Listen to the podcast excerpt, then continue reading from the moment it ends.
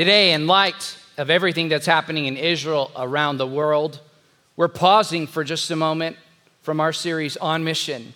And we're going to go to God's Word to look at what God's Word tells us about the time that we live in. I want to remind us that whenever troubling times come, we don't look to politicians, we don't look to social media, we don't look to news, we don't look to Google, we look to God. We look to God's Word and we look to see what He has to say. And I want to share with you, church, that God has already shared with us about the day and time that we are living in. And so I want to invite you to open up your Bible to Matthew chapter 24. In fact, I also want to invite you to open up your Westover app because I put some notes together so that you can follow along. In fact, if you'll permit me, I'm going to share a little more of God's word today with us to help us understand the day and the time that we are in. I've also included some additional scripture references there for you to do some additional study and go a little deeper and understanding the day and time that we're in. In fact, I've titled today's message, What Time Is It? What time is it? What time is it? In England, in the King's Palace, there are 1,500 clocks. And there's one man responsible for knowing the time and setting the time. And everyone in the King's Palace relies on the time setter to know the time and to set the time.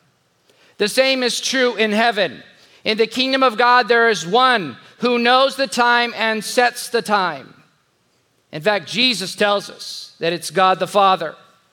In fact, what he tells us in Matthew 24, verse 36, he says this when he was asked about the end of days No one knows the day or the hour when these things will happen, not even the angels in heaven or the Son himself. Only the Father knows. I share this with you because we live in a time where people seem to know somehow when, when the end of days will come. I want to reassure you that on the authority of Scripture, only God the Father knows. And so God is responsible for setting the time, and we are responsible for preparing for his return. And so I want to invite you to just prepare your heart for what God wants to speak to us. Today we're going to look at God's prophetic time clock. In fact, God's prophetic time clock started with the formation of the nation of Israel. Isaiah 66, verse 8, prophesied that the nation of Israel would be born in a day. This is what it says can a country be born in a day or a nation be brought forth in a moment? In fact, it did happen because Israel declared its independence on May 14, 1948. And recent global events have been the tick, tick, tick in God's prophetic time clock. All we have to do is look at the start of the 21st century. In 2001, we had 9 11. Then in 2008, we had the global recession. In 2020, we had COVID 19. And there are still things that are happening that are leading up to the end of days, but the end of days have not come yet. In fact, when we look at the geopolitical situation that's happening, we're seeing alignments and, and we're seeing uh, coalitions and people and nations coming together. In fact, we've seen in the last five years the emergence of three world powers China, Russia, and militant Islamic groups that are aligned with Iran. These three are prophesied in Revelation 16 13, which speaks of the dragon, the beast, and the false prophet. The dragon refers to China. And if we look at China, what is happening is China has become an economic superpower, and now they're exerting influence both in their country and around the world. The, the beast refers to the bear, Russia. And we see Russia beginning to make movements to try to recreate the Soviet Union so that it has military strength. And then the false prophet refers to militant Islamic regimes like Hamas and ISIS that are committed, that are dedicated to the destruction of the Jewish people and to Israel. But as a follower of Jesus Christ, this isn't the time to be afraid. This isn't the time to be fearful because I'm here to reassure you on the authority of Scripture that Jesus is still on the throne and he will not be removed. Our faith and our confidence is in him. We don't have to be afraid of what's happening around us because God's word tells us exactly what is going to happen. In just a moment, I'm going to share with you four prophetic signs of the times. But before I do, I want to share with you just a, a, a, a basic understanding of prophecy and a brief overview of what we as, West, as Westover and the assemblies of God, what we believe about the end of days. First of all, we believe in a pre tribulation rapture. And what rapture means is to be caught up with Christ. In fact, 1 Thessalonians 4 16 and 17 tells us that all believers will be caught up with Jesus. And then in Revelation 3, verse 10, Jesus promises that he will keep us from the hour of trial that is going to come upon the whole world. Once the rapture happens, once Jesus comes back to rescue us, the next event will happen, which is a seven year tribulation. And the seven year tribulation is spoken of in the book of Revelation between chapter 6 and chapter 19, when we will see the creation of a new world order. We'll see a unified world economy. We'll see the rise of a man by the name of the Antichrist. And he will implement a cashless one world economy called the Mark of the Beast. And just to be clear, we believe that God is going to rescue us before the tribulation. But we also believe that God is going to redeem Israel through the tribulation. He will show up and he will save her every time the enemy comes against her. With that in mind, let me share with you four signs of the times that are paving the way for the Antichrist to assume world domination. Number one, deception. Deception is a device of the enemy. Ever since, Gen- ever since Genesis chapter 3, the enemy has sought to, de- sought to deceive humanity. He is always seeking to twist and distort what God has spoken. In fact, when we look to God's word, what we see in Matthew chapter 24, verses 4 and 5, and then verse 11, this is what Jesus said Watch out that no one deceives you, for many will come in my name, claiming, I am the Messiah, and will deceive many. And many false prophets will appear and deceive many people. Let me share this with you. Just because someone has the title of pastor doesn't mean that they're speaking for God. The only way that we can know that they have spiritual authority is if they're preaching the full gospel of Jesus Christ from God's word. So don't believe every person that you hear who says they are a pastor or a spiritual leader. Do what God's word says, test them according to God's word. We as a church, we're going to preach the full gospel of the word of Jesus Christ. Why? Because it is the truth that sets us free. And we need to know God's word, and He's going to help us move forward. He's going to help us uh, uh, wash away the deception of the enemy.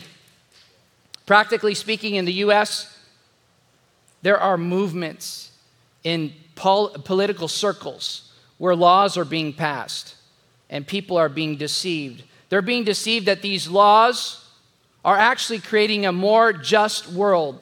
In fact, what's happening is our, right, our rights are being stripped away. Practically speaking, there's an attack.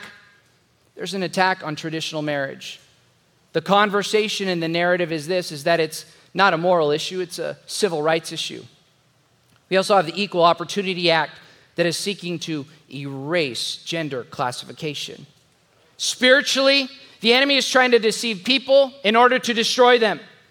He also wants to destroy everything that God has created. But here's the truth about God. Here are two truths to understand about Him. First of all, God is a God of love and truth. God loves people. He expressed it by dying on the cross to pay for our sin. But He also loved us enough to tell us the truth through His Word. In the same way as a church, we love people. We love people, but truly we love God more. We love God and His Word more. In matters of culture, in matters of, of social agenda, our personal opinion doesn't matter. All that matters is God's Word. And as a pastor, I have a responsibility to preach what God's Word says and not share my own opinion because God has already spoken. And so we have a responsibility to hold fast to that. But even as a church, we are not only going to love people, but we're going to share the truth in love because the truth sets people free. I also want to share with you, practically speaking, that in Matthew 19, verses 4 and 5, Jesus affirmed biblical marriage as being between one biological male, that's someone who's chromosomally XY, and one biological female, which is someone who's chromosomally XX.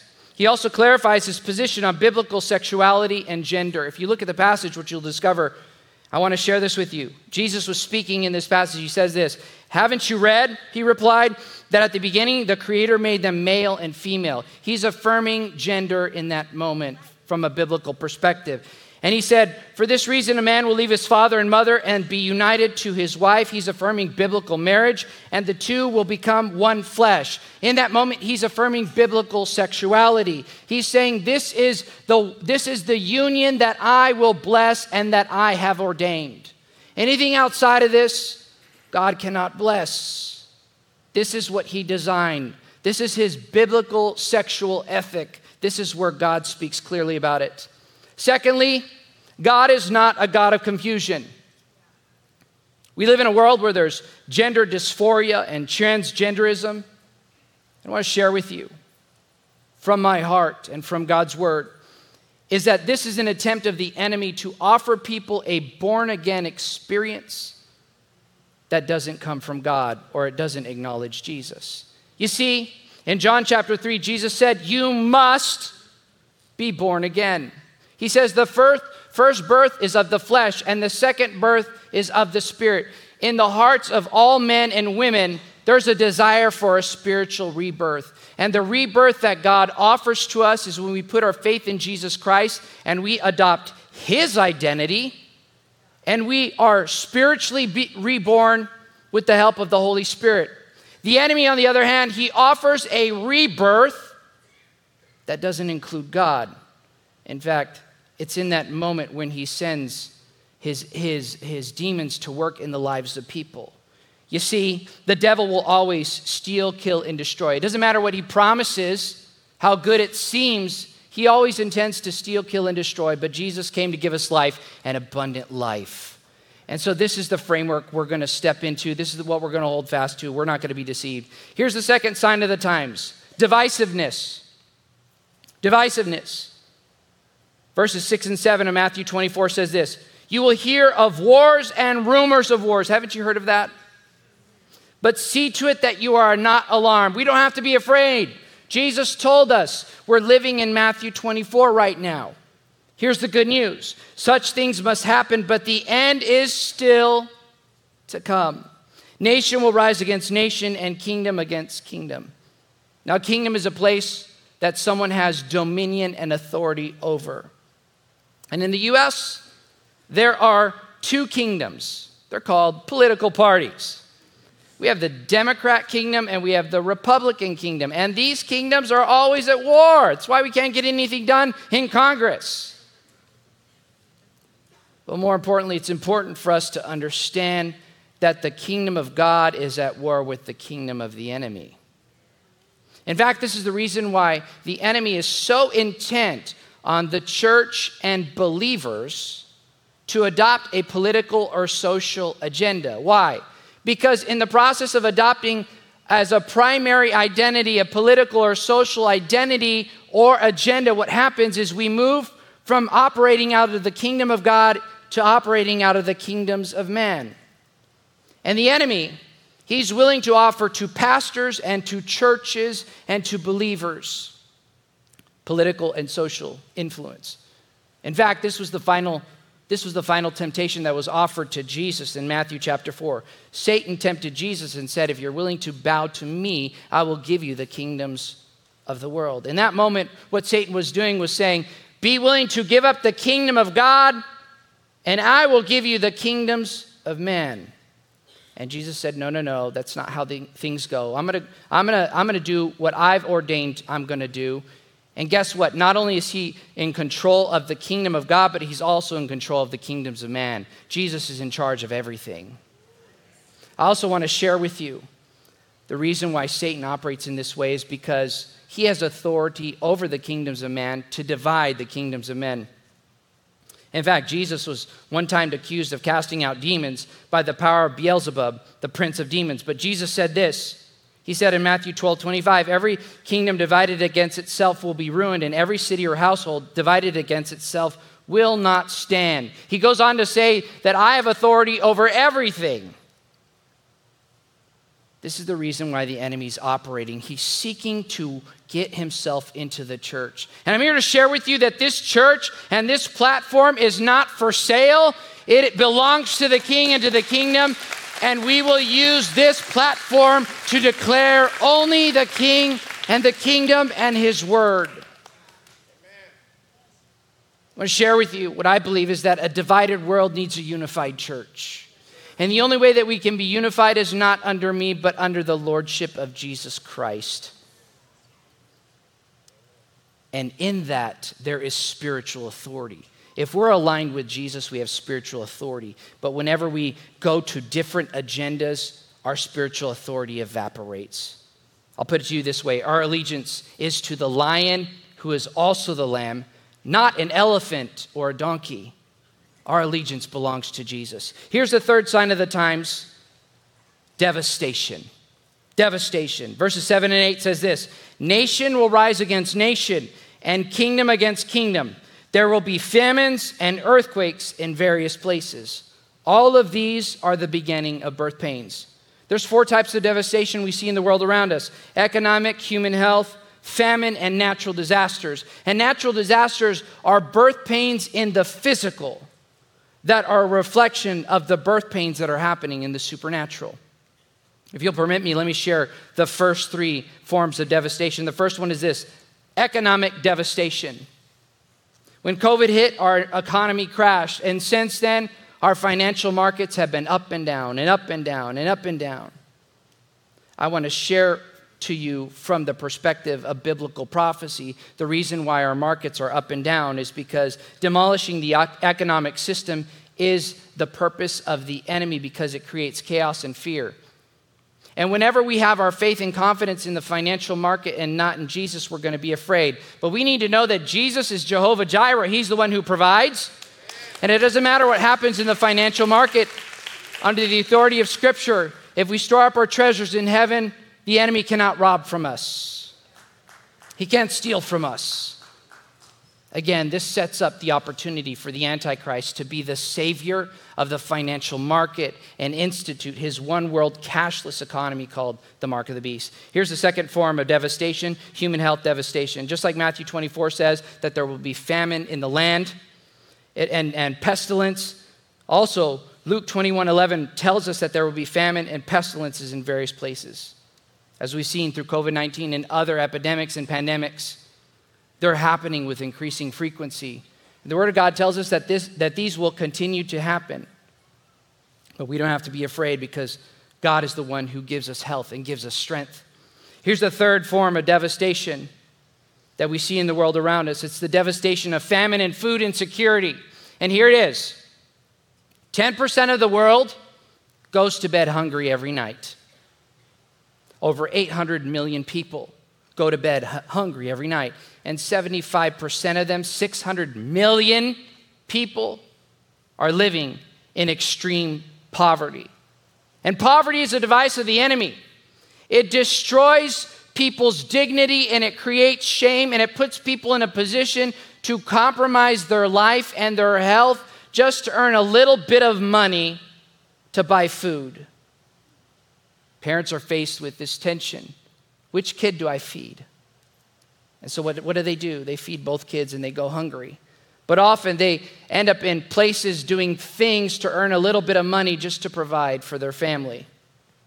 Fortunately, in this dark day, we can do something about it. There's a lot of things that are not in our control, but we can do something about it. In fact, in this dark day, God's inviting us to shine the light of hope into people's lives.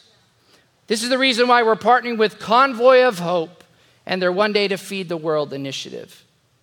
The idea is simple we work one day and give one day's wage to change a li- a, the life of a child every day. What this works out to is being willing to work two minutes a day for every day that you work this year and being willing to give those two minutes to feed a child. And I'm inviting us to prayerfully consider what God would have us do to end the devastation of famine that is in our world. I also want to say to you, Westover, thank you. Thank you for your generosity. Because of your generosity last year, This year, we're feeding over 1,700 children. Thank you. Thank you. But we're not stopping there. In fact, our goal for 2024 is to feed 2,000 children. And I want to share with you this is the economics of it. For what it costs to go to the movies as a family, $120. Convoy of Hope can feed a child for one year. And for what it costs to throw a birthday party for your child, $240. Now, I know some of you spend more than that. Convoy of Hope can feed two children. I invite you, parents, to prayerfully consider what you could give. Maybe, maybe you could give for the number of kids that you have to bless another family. In fact, everything that we receive in Kingdom Builders this month is going to go to this project to feed kids. And so we're inviting you, if you feel tugged in your heart today, to give today. But if you need some time to, to prayerfully consider what God would have you do, I want to share with you that the final weekend of this month, October 28th and 29th, is our big give weekend. Let's see what God can do through us in the lives of children around the world. Here's the fourth sign of the times decrease of spiritual passion. Verse 12 of Matthew 24 says this Because of the increase of wickedness, the love of most will grow cold. We see this now. People who study the church say that people who used to attend church no longer attend church. It's about 30%. The church has a spiritual dropout problem. In fact, the largest quickest, fastest growing religious affiliation in the world is people called the nuns. Not, not the ones who wear something on their head, the N O N E S. The people who have no religious affiliation. But here's the good news God always reserves a remnant for himself. In fact, when it comes to Gen Z, not, not the people who are sitting here, but Gen Z, by and large, they're the most unchurched generation, but they're the most spiritually curious. And this is good news. I think this is the reason why God says in Acts chapter 2 that in the last days he will pour out his spirit upon all flesh, and that revival will start with the next generation, with our sons and our daughters. I want to say to Gen Z, the time is now. You're not the next generation, you're the now generation. God needs you now. He's calling out to you. He's saying, Be strong and courageous. Be willing to follow me. Be willing to step into everything I invite you to do. If you have a calling into ministry, step into it now. If you have the desire to pray for healing for one of your classmates, do it. If God speaks to you to share Jesus Christ with someone else, do it. We as a church and I as a pastor, I'm here to champion the move of God in your life, and we're here to cheer you on. We're here to support you. We're here to say the time is now. The enemy wants you to be spiritually passive, but God says it's time to get activated. It's time to step in. It's time to become the generation that says, As for me and my life and my friends and for my family, even if my parents aren't saved, we will serve the Lord. We will serve the Lord. And so today, as I close, I want to share with us two action steps that we can take in this time of trouble. The first one is this repent. Repent. Why? Because repentance brings deliverance. Every time someone turns to God, there's deliverance. We see this with Noah. Noah and his family were willing to turn to God and they were delivered from the flood. We see this with the nation of Israel when they were in slavery in Egypt. They turned to God and they were delivered from the Pharaoh. We see this in the story of Lot. He was in Sodom and Gomorrah, but he was willing to turn to God and he was saved. And now, through Jesus Christ, he offers us freedom and hope and deliverance through his death. He gives us the forgiveness of sin and he promises to us eternal life. Here's the second step we need to take in this time it's to stand firm and to trust God. Verse 13 in Matthew 24 says this But the one who does what? Stands firm to the end will be saved. We as a church, we need to stand firm. We need to believe God at His word. And we need to step in with great anticipation about what God will do.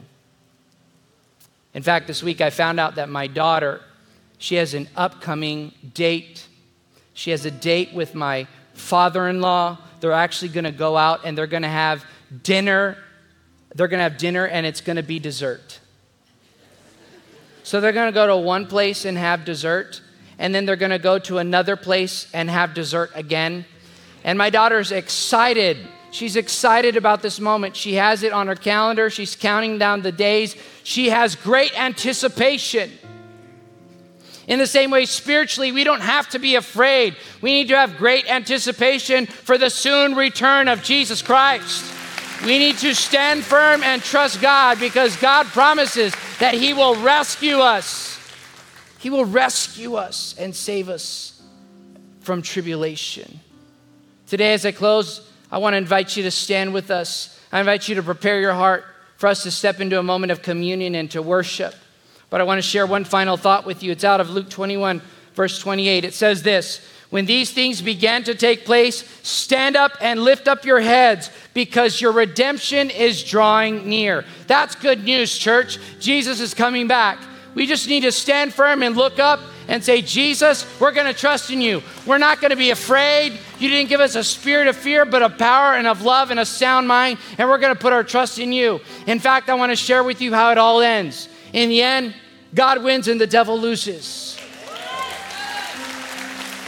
That's worth celebrating. But the only way we can be part of God's rapture is if we have a faith in Jesus Christ. And I want to give you the opportunity to say yes to Jesus. In fact, at Westover, we believe that saying yes to Jesus is as clear as ABC. A, admitting that we need Jesus because we truly do.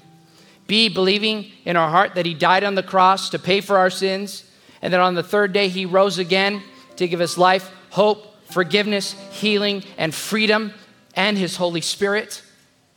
And third, that we would confess from our heart with our mouth out loud that we want Him to be the Lord and Savior of our life. And today I want to give you a private moment with God. So I want to invite everyone to bow their head and close their eyes. I've sensed in my heart that there's some of you who are here today who don't know Jesus, but you know in your heart that you want to say yes to Him. This is your moment. In fact, on the count of three, I'm going to invite you to raise your hand. You're not joining this church. In fact, what you're doing is you're just saying yes to Jesus. Here it is one, two, three. Yes, yes, yes. God sees your hand up in the balcony. Yes, yes, yes, sir. Yes, ma'am. God sees you. Those of you who are raising your hands, I want to invite you to say this prayer from your heart out loud. In fact, all of us are going to say this prayer together. Say it with me. Say, Jesus, I, need you.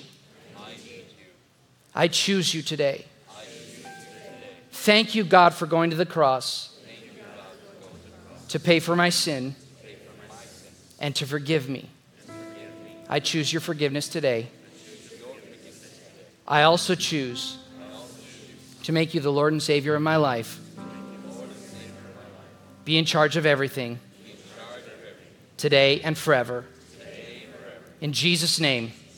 And everyone said, Amen. If you just said that prayer for the first time, congratulations and welcome to the family of God. Here are two things I'd love for you to do. First, I'd love for you to come to our Follow Jesus class. It's offered every Sunday. It's the opportunity to, to allow us to help you in your journey of faith and also invite you to sign up for water baptism so we can celebrate the new life that God has given to you today. But I also want to invite you right now to just go ahead and retrieve your communion elements. We're going to celebrate the death and resurrection of Jesus.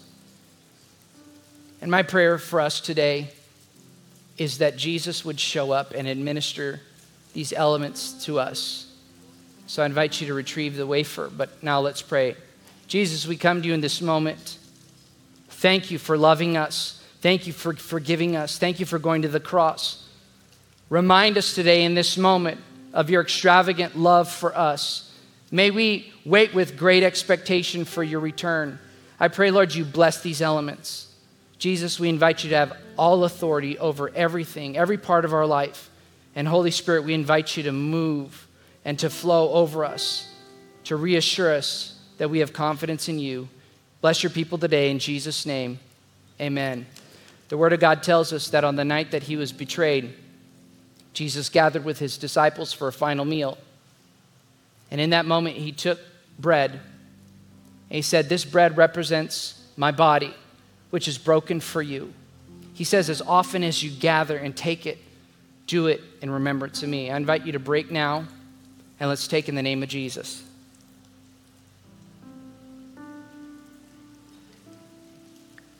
And after they had taken the bread, he took the cup and he said to them, This cup represents my blood, which is shed for you. It is the new covenant that if you believe in me as Lord and Savior, you will have eternal life with me forever. You'll have the forgiveness of sins. You'll have access to healing. You'll have access to the Holy Spirit. He said, As often as you take it, do it in remembrance of me. Let's take together in the name of Jesus. And now, as we step into this moment of worship, I just want to invite you to raise your hands. Let's create an atmosphere where Jesus is welcome. Jesus, I ask right now that you would make your presence evident to your people. Lord, for those who are struggling with fear, may they put their confidence in you. May you turn their fear into faith in you, that you are faithful to your word. I also ask, Holy Spirit, that you would move in our midst, that you would move in this house, that you would move in hearts, that you'd give them spiritual confidence to be about your business because the days are short. Let us be focused on accomplishing your mission. Help us follow you, Jesus, and love people. Help us introduce people to you, Jesus. Empower us through your Holy Spirit to accomplish what you put before us. In Jesus' name. And everyone said, Amen. I want to share with you that our altars are open, and I've just sensed for this specific moment that God's wanting to empower us with spiritual courage. If you want more spiritual courage, you may already have spiritual courage, but if you want more spiritual courage, I want to invite you to come up to the front. Because I believe God's going to speak to you. He's going to encourage you. He's going to give you strength. He's going to give you boldness. And this is the moment as we step into worship. Don't delay, just come. Just come, just come. God's going to meet with us. He's going to give us His Holy Spirit. Jesus, minister to your people today. Minister to your people today. I invite those of you who know how to pray in the Spirit, just pray in the Spirit for a moment. Holy Spirit, move. Holy Spirit, move. Holy Spirit, move. Holy Spirit, move. Move in your people, God. Anoint these people with spiritual courage. Give them confidence in you. Give them a mission and a purpose. Speak clearly to them about what they're intended to accomplish in this season and in this moment. Lord, as we worship you, because you are worthy, you are holy, you deserve all of our praise, and we're going to lift it up to you. So now let's worship God. I invite you to raise our hands, raise your hands, and let's worship the Lord together.